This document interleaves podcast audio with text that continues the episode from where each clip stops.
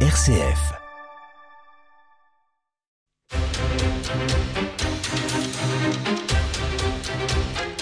Bonsoir à tous et bienvenue dans votre émission angevine d'opinion et de débat. La barbarie de Crépol a secoué la nation. Au-delà de l'effroi, les questions de la capacité de l'État à garantir la sécurité de ses concitoyens se posent. Le gouvernement ne s'y est pas trompé en dépêchant tardivement certes son porte-parole pour réaffirmer la fermeté de l'État. Il veut éviter d'être considéré comme dépassé par ces situations récurrentes tout en craignant un embrasement dans les banlieues, raison pour laquelle il a souhaité cacher l'origine arabo-musulmane des prénoms des auteurs des faits et condamner avec une extrême fermeté le rassemblement des membres de l'ultra-droite. Faits divers ou faits de société, crimes racistes ou délinquance ordinaire, de plus en plus violente, lien avec l'immigration ou pas dans cette affaire, on va en débattre. Et puis on va se pencher sur la situation économique de notre pays. Inflation, faible croissance, augmentation du chômage, carnet de commandes qui se dégarnissent. Faut-il s'inquiéter des mois à venir pour la situation économique de notre pays? Sera le deuxième sujet de notre émission des hauts et des bas. On prend de la hauteur et on débat dans Déo et débat avec Raphaël Delacroix. Et je suis entouré ce soir de l'économiste David Keila, maître de conférence à l'Université d'Angers. Bonsoir. Bonsoir. Elzire de Sabran, avocat au barreau de Paris. Bonsoir. Oui, mais angevin. Mais angevin quand même. Donc sinon, il ne serait pas là. Bon, Merci. pas le droit. Merci beaucoup euh, d'être là. Alors, questions euh, délicates, difficiles. Euh, Je ne reviens pas sur, euh, sur les faits dont on a euh, beaucoup, beaucoup parlé sur ce drame euh, à Crépol. Alors, la question qui, qui se pose, en fait, hein, est-ce qu'on est en face d'un fait divers, dramatique, ou bien on est, comme certains le disent, euh, face à un fait de, société qui doit être euh, traité, d'où les proportions euh, médiatico-politiques que ça a pris, David Kayla. Je, je, pense qu'on est d'abord devant un fait divers dont on ne connaît pas toutes les circonstances, qui est devenu un fait de société du fait des réactions qu'il a, qu'il a générées. Euh, voilà, alors moi je ne sais pas, enfin je, suis comme tout le monde, je n'ai pas d'informations directes, je ne connais pas les personnes qui sont impliquées, je, voilà, je, je n'ai même pas suivi l'affaire de très très près, euh, parce que c'est déjà une affaire embrouillée, parce qu'on a des témoignages qui vont dans plusieurs sens. Euh, On a parlé d'expédition punitive, puis euh, on a dit que non, c'était juste une rixe entre euh, qui avait lieu sur un prétexte quelconque, comme ça peut arriver quand- en fin de soirée. Toujours, que- toujours est-il que euh, d'avoir euh, à la fin d'un bal plusieurs, euh, une dizaine de blessés, dont, dont, dont un mort, Oui. c'est- pas banal. hein. Ah non, non, c'est pas banal, mais c'est pas la première fois que ça arrive. Je veux dire, euh, à l'époque de, de la mort du général de Gaulle, comme vous le savez, il y avait euh, le bal tragique. euh, C'est un incendie, ça. Ah oui, c'était un incendie. Mais Ah, il y a eu aussi des, des rixes, euh, des risques qui ont, déjà eu lieu régulièrement euh, dans des balles populaires. Euh, bon, après, effectivement, il y a, y a quand même quelqu'un qui avait un couteau euh, et qui a voilà, commis un crime. Je, je- pense que c'est un problème. Après, la question, c'est est-ce que ça révèle une, une réalité?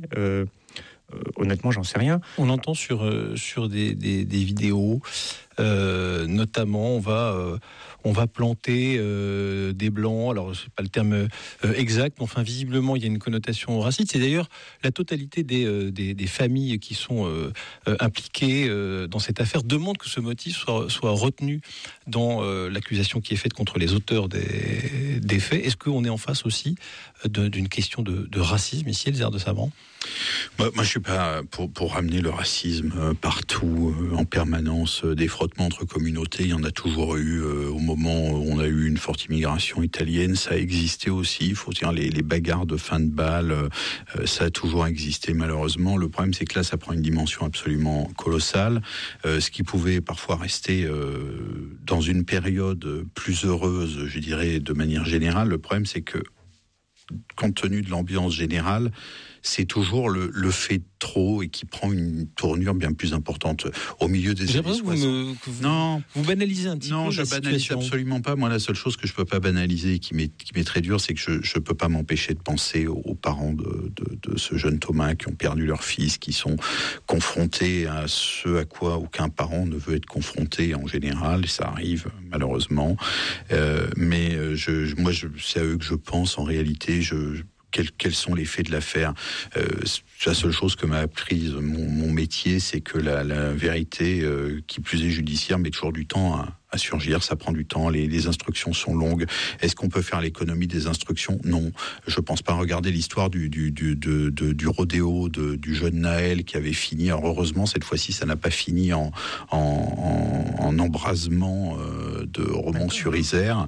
Mais euh, il y a eu des c'est resté, resté, relativement sous contrôle et c'est la seule chose dont on peut se féliciter dans cette dans cette partie-là. Il y a eu effectivement euh, des manifestations d'ultra droite, des anciens des, des, groupes identitaires. Bon, c'est resté relativement calme et ça c'est la seule chose dont on peut se réjouir parce qu'une mmh. fois que ça part en guerre civile et que si ça doit vraiment dégénérer, ce qui a l'air de d'exciter certains responsables politiques, euh, là après pour remonter la pente c'est quasiment impossible. Ok, moi j'entends, hein, pas d'huile sur le feu, très bien.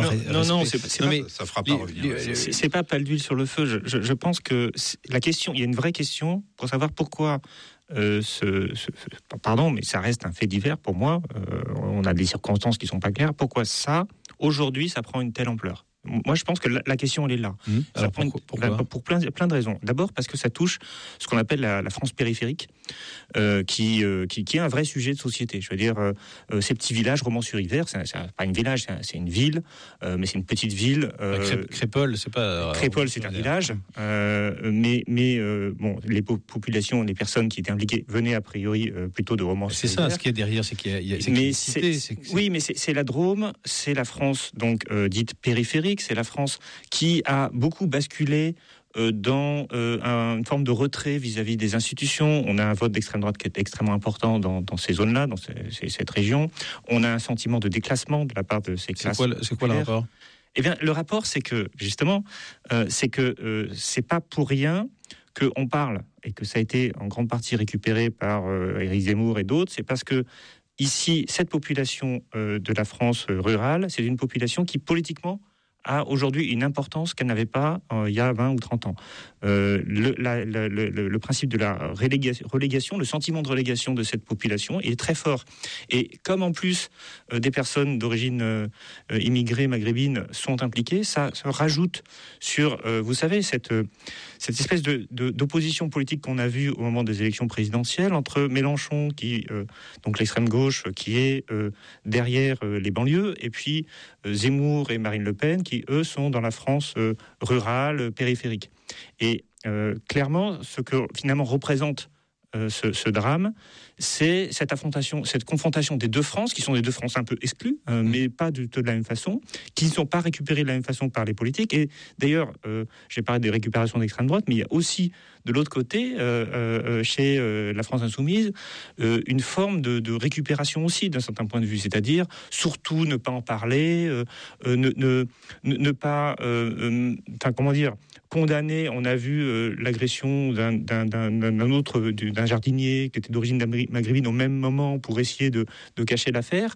Euh, donc, on, a, à mon avis, la raison pour laquelle ça prend de l'ampleur, c'est parce que ça, ça euh, révèle d'un mal-être social qui est beaucoup utilisé par les politiques. Non mais attendez. Non mais je, veux dire les non, mais ça plus que d'un quand, quand, vous avez quand vous avez un assassinat dans. Non non mais je parle pas de l'assassinat, je parle de la région de du ville, de la ville de Romans-sur-Isère de cette France périphérique. J'ai entendu. Qui est en malaise social. J'ai entendu, mais il n'empêche que là, euh, c'est pas c'est pas cette situation-là. C'est ce qui fait, c'est qu'il y a c'est qu'il y a un mort, c'est qu'il y a des mecs de cité qui débarquent dans un bal et puis qu'il y a des il y a un mort, il y a il y a, il y a, des blessés. Il y a euh, vous parlez de cette France euh, périphérique. Il y a André que vous avez peut-être vu sur les réseaux sociaux, un habitant de Romans-sur-Isère qui a dit à toutes les, chaînes d'infos, on sait très bien comment ça va finir. Ils vont revenir non pas avec des couteaux mais avec des armes automatiques. Et puis de toute façon, il va y avoir un jugement.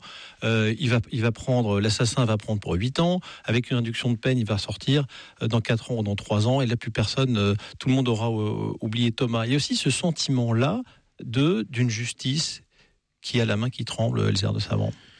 Ça, c'est un problème plus global et euh, parce que le, droit est à la fois en ce moment dans son exécution le problème, mais c'est aussi la solution euh, paradoxalement. Mais il y a un grand parent pauvre de la justice. Alors les, annonces mirobolantes d'amélioration du budget de la justice, c'est une plaisanterie. Euh, globalement, ça va aller quasiment tout être absorbé dans le dans le carcéral, sans pour autant avec des parents pauvres que sont les juges d'application des peines, parce que globalement 90% des problèmes, c'est pas les pas les magistrats qui ont tellement la main euh, euh, légère que ça. C'est l'application des, des, peines qui pose des problèmes infinis. ça joue aussi, il y a un sentiment d'impunité eh en fait mais derrière bien sûr, Mais bien sûr, il y a, une, il y a un divorce entre le, le problème, c'est que vous prenez n'importe quel jugement, depuis un tribunal de proximité jusqu'à la Cour de cassation, c'est rendu au nom du peuple français. Et il faudrait que ça retrouve un tout petit peu de sens. C'est-à-dire que tant que vous n'aurez pas euh, des Français qui se reconnaissent dans leur justice, ça pose un problème. Et le problème, c'est qu'on fait tout pour arracher. Il y avait les cours d'assises pour une partie. On a fait en sorte de décriminaliser toute une partie du contentieux pour le faire échapper à la compétence en réalité du souverain qui est le peuple quand il statue en cour d'assises. Et de manière pratique, voilà, il y a, y a, ça contribue au divorce. Et c'est un vrai problème, ça, parce que s'il n'y a plus de confiance dans la justice, après, on ne sait pas gérer hein, en réalité. Mmh. C'est que la loi, est... le, le, les règlements de compte, personne ne sait. On est sur ça. une Personne situation inflammable. Vous partagez ce sentiment ou pas, David Kella, sur, Ouais, je- je- sur le je sentiment que de la capacité de, de la justice à appliquer des peines Bah, finalement oui, mais là, là, le problème, c'est que la justice n'est pas encore prononcée, donc c'est quand même difficile d'anticiper Non, mais on a, on a- euh, quelque on a un petit peu de, Mais on a un petit peu d'expérience quand même sur la façon dont ça se passe. Ah, euh, je- honnêtement, euh, je, je ne sais pas, mais par exemple, quand on parle des trafics de drogue, parce que moi, ce qui m'a un peu surpris, c'est la comparaison avec euh, l'arme automatique. Enfin, en fait, on n'est pas du tout dans ce cas-là. C'est-à-dire que euh, on peut pas mélanger le trafic de drogue dans les quartiers nord de Marseille, euh, qui, où, de fait, là, il y a des, euh, des Avec le trafic de drogue à Romans-sur-Isère mais on, on, mais on ne sait même pas si c'est une affaire de drogue. Enfin, c'est a, priori. Vous, vous croyez qu'il n'y a pas de trafic de drogue dans le quartier de la Monnaie Mais je ne sais pas si c'est les personnes qui avaient, Non, qui avaient ce couteau qui faisaient du trafic de drogue. C'est c'est de- des choses qui sont totalement différentes. Quand on a un couteau, on n'a pas une Kalachnikov.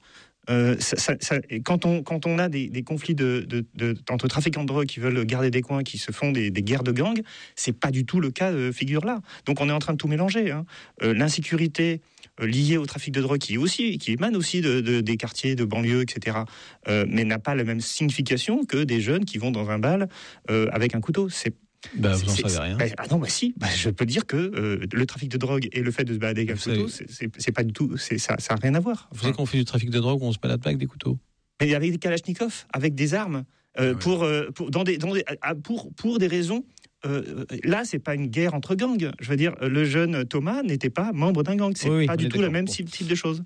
Est-ce que vous avez le sentiment que, euh, le, que le gouvernement est fébrile dans cette situation entre cette condamnation euh, ultra rapide, sévère, comparation immédiate pour ces militants d'ultra-droite euh, qui viennent avec des barres de fer au quartier de la Monnaie, débarquer pour essayer d'apaiser un petit peu la situation avec Olivier Véran qui vient pour essayer de calmer le truc? Est-ce qu'ils sont sur les dents, Elzire de Saman franchement, je, moi je sais plus ce qu'il y a à défendre dans ce, dans ce gouvernement euh, qui. euh, C'est enfin, pas les questions. Est-ce qu'ils- mais- ils, sont, mais- ils ont la trouille ou pas Mais, mais je sais même plus si- s'ils ont la trouille, s'ils réalisent en réalité ce que, ce que vit et se ressent. C'est-à-dire, au bout d'un moment, ce que ressent la population, la, la- le problème d'un politique, quel que soit son niveau, c'est d'arriver à ressentir ce qui se passe dans, dans son pays. Avec son, avec son- je- ils sont tellement déconnectés.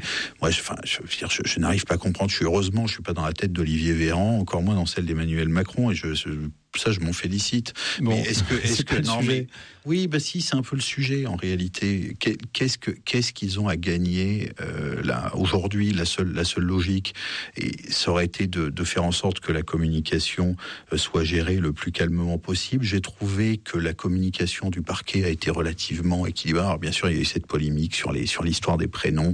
Euh, il faudrait peut-être qu'on pose une fois de bonne pour toutes des règles de communication. C'est pas très encadré en fait. La seule dit, interdiction de en ça seule interdiction de communiquer les prénoms et les identités, c'est pour les mineurs qui sont mis en cause dans des affaires.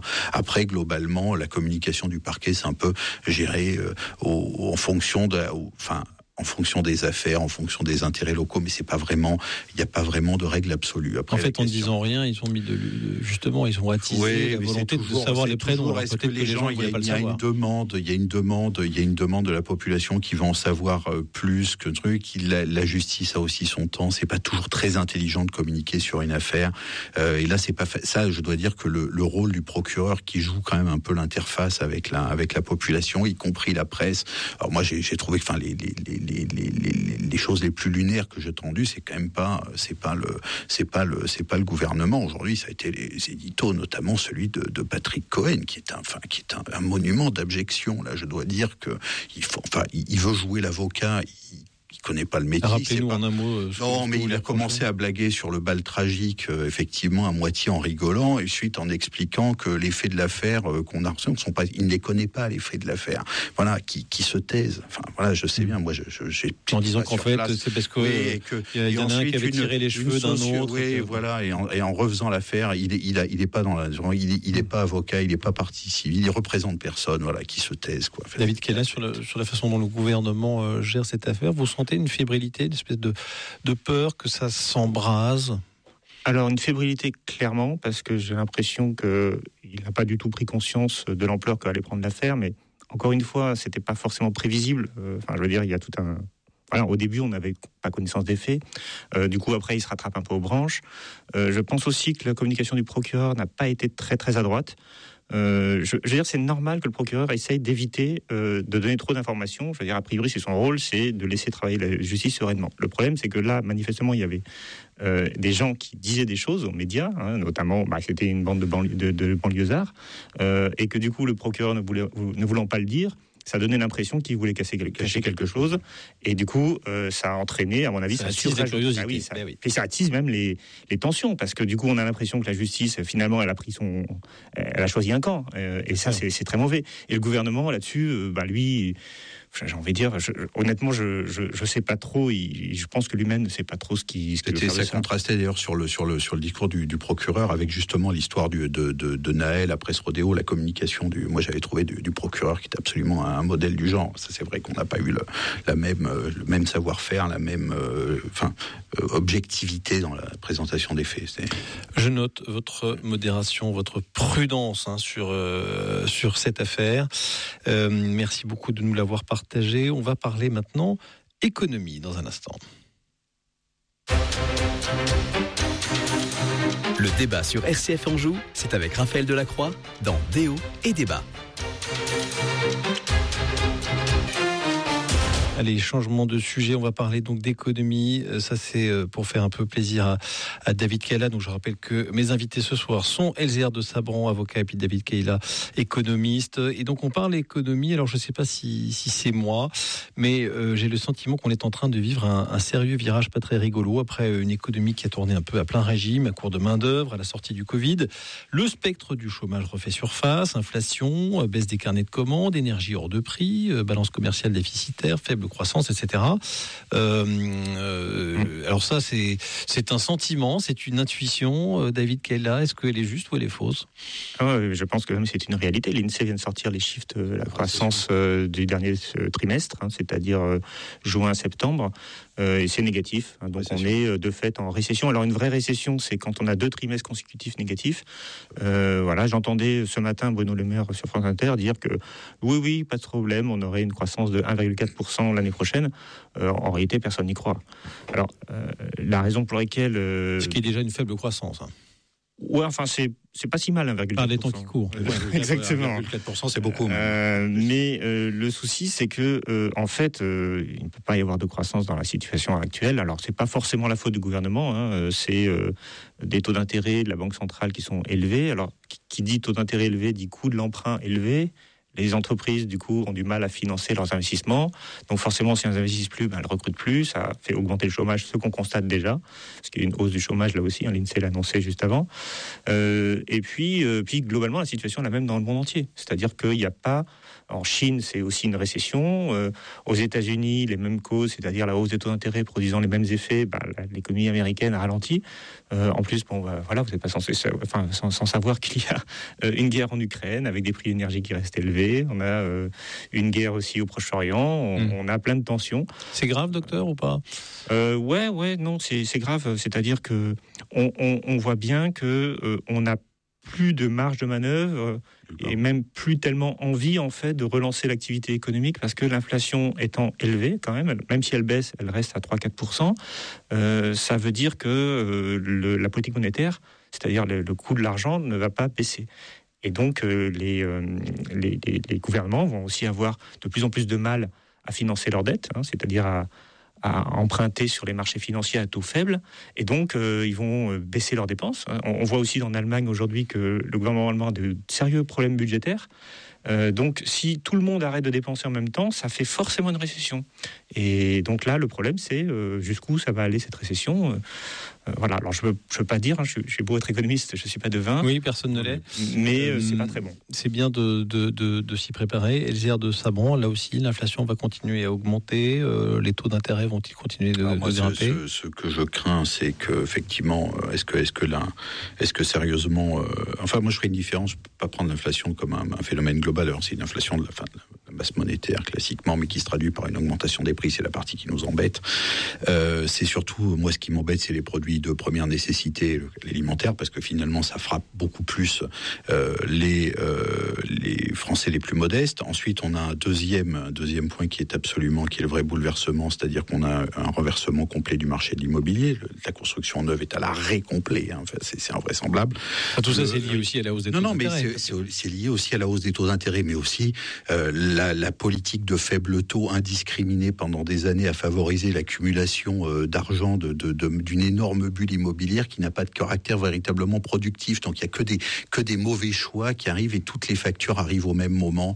Bah, aussi, on a la facture du Covid parce qu'aujourd'hui, euh, les, les entreprises qu'on a mis à l'arrêt, à qui on a donné des prêts garantis par l'État, bah, une entreprise, elle emprunte, c'est pour fabriquer quelque chose ou pour produire. Le problème, c'est qu'on a créé, on a aggravé la colonne passive dans les entreprises avec si strictement mm. rien à l'actif de l'autre côté. Donc aujourd'hui, on a des défaillances d'entreprises qui ne vont pas en s'améliorant. Mais euh, moi, la, manière de laquelle je vois les choses, effectivement, la crise énergétique, nous, on subit en France une crise énergétique qui n'a aucun sens pour des raisons de, coût réel de production de l'électricité, qui est quand même globalement l'électricité. Oui, parce que nous, nous on produit l'électricité à pas cher. Ça, c'est toujours un petit peu dur de se dire que. Oui, mais si on, produit l'électricité à pas cher, mais on la paye très cher. Alors, on nous a fait croire que le, marché européen de l'électricité était en voie de renégociation. Vous allez voir au mois de, au mois de mars, euh, quand les Allemands vont, devoir euh, sauver euh, ce qui leur reste d'industrie, parce que c'est aujourd'hui ce qu'il faut regarder, c'est la situation en Allemagne. Enfin, sur le plan industriel, industriel allemand, c'est absolument catastrophique. On n'a jamais vu ça. c'est tout.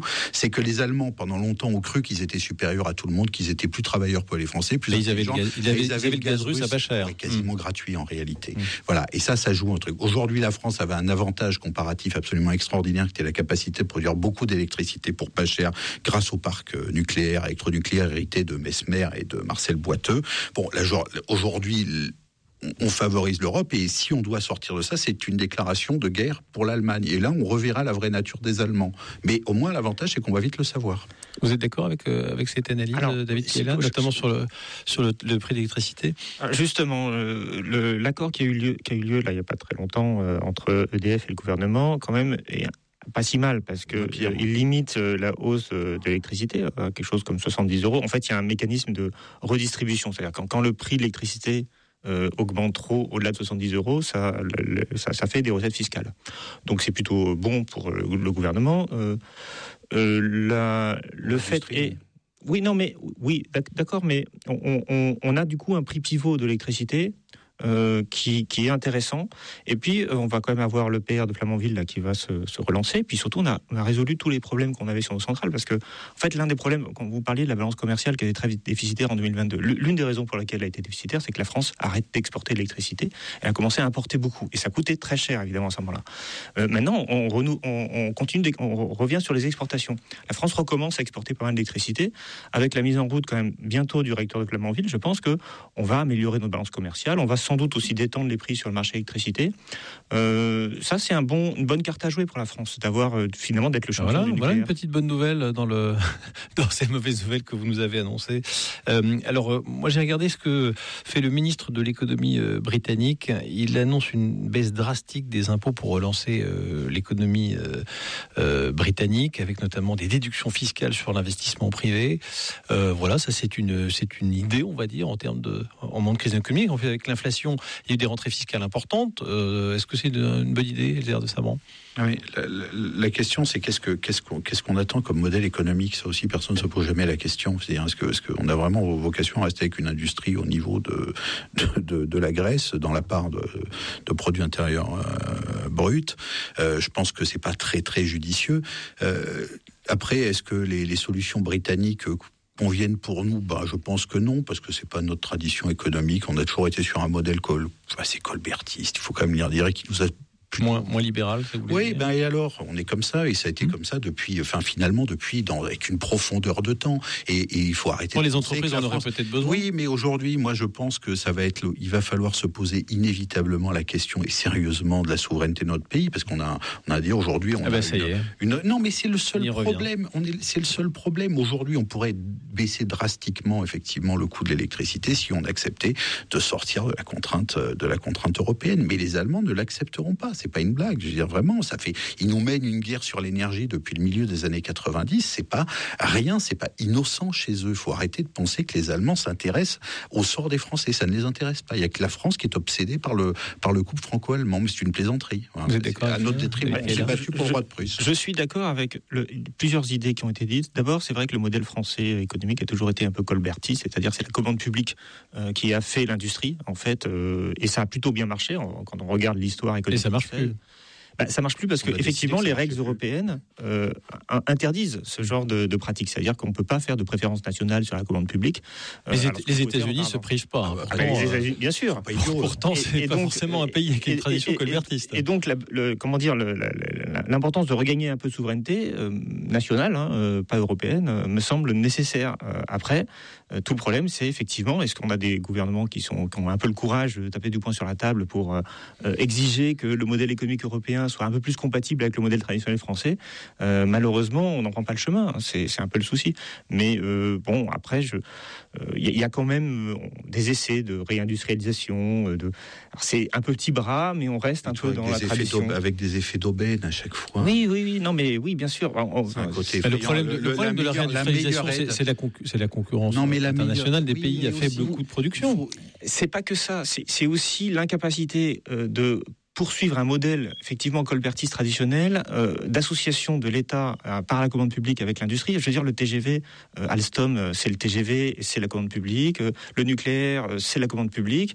J'ai envie de dire, même l'une des plus grands succès français, Saint-Gobain, qui date justement de Colbert. C'était la commande publique. C'était la commande publique. C'était la Galerie des Glaces de Versailles. Tout, en fait, toute notre industrie est fondée sur cette espèce de collaboration qui, malheureusement, aujourd'hui, non mais on ne veut plus le faire. On ne peut plus le faire. On ne veut plus le faire et on ne peut plus le faire. mais si on, voulait vraiment, je pense qu'on pourrait faire la, des choses. La, plus grande entreprise industrielle française, ça reste EDF quand même. Il faut quand même regarder ce que c'est euh, la construction d'EDF après d'un marché, enfin, de, qui, enfin, correspond à un monopole naturel en réalité l'énergie, parce que c'est un truc beaucoup trop important en fait pour être laissé dans les mains d'un quelconque opérateur privé, y compris dans des situations de, monopole, quasi-monopole. Mais ça, c'est des problèmes de, de, vraie souveraineté. Qu'est-ce qu'un qu'est-ce qu'un État peut accepter comme contre-pouvoir économique dans son et c'est pas dans la tradition française d'accepter des contre-pouvoirs trop importants du monde économique. Et parce que Charles de Gaulle savait se méfier du patronat français, parce que quand il les retrouve à la Libération, on vous a si peu vu. Hein. Je me réjouis de vous voir, on vous a si peu vu à Londres. non mais, non mais, il y a quand même une volonté du gouvernement justement de relancer EDF. Euh, il y a, c'est pas complètement nul. Je veux dire, il y a, il y a quand même des volontés de, de de, de, oui, de réindustrialiser, de, d'accompagner EDF euh, avec euh, la création de nouveaux centres, euh, réacteurs.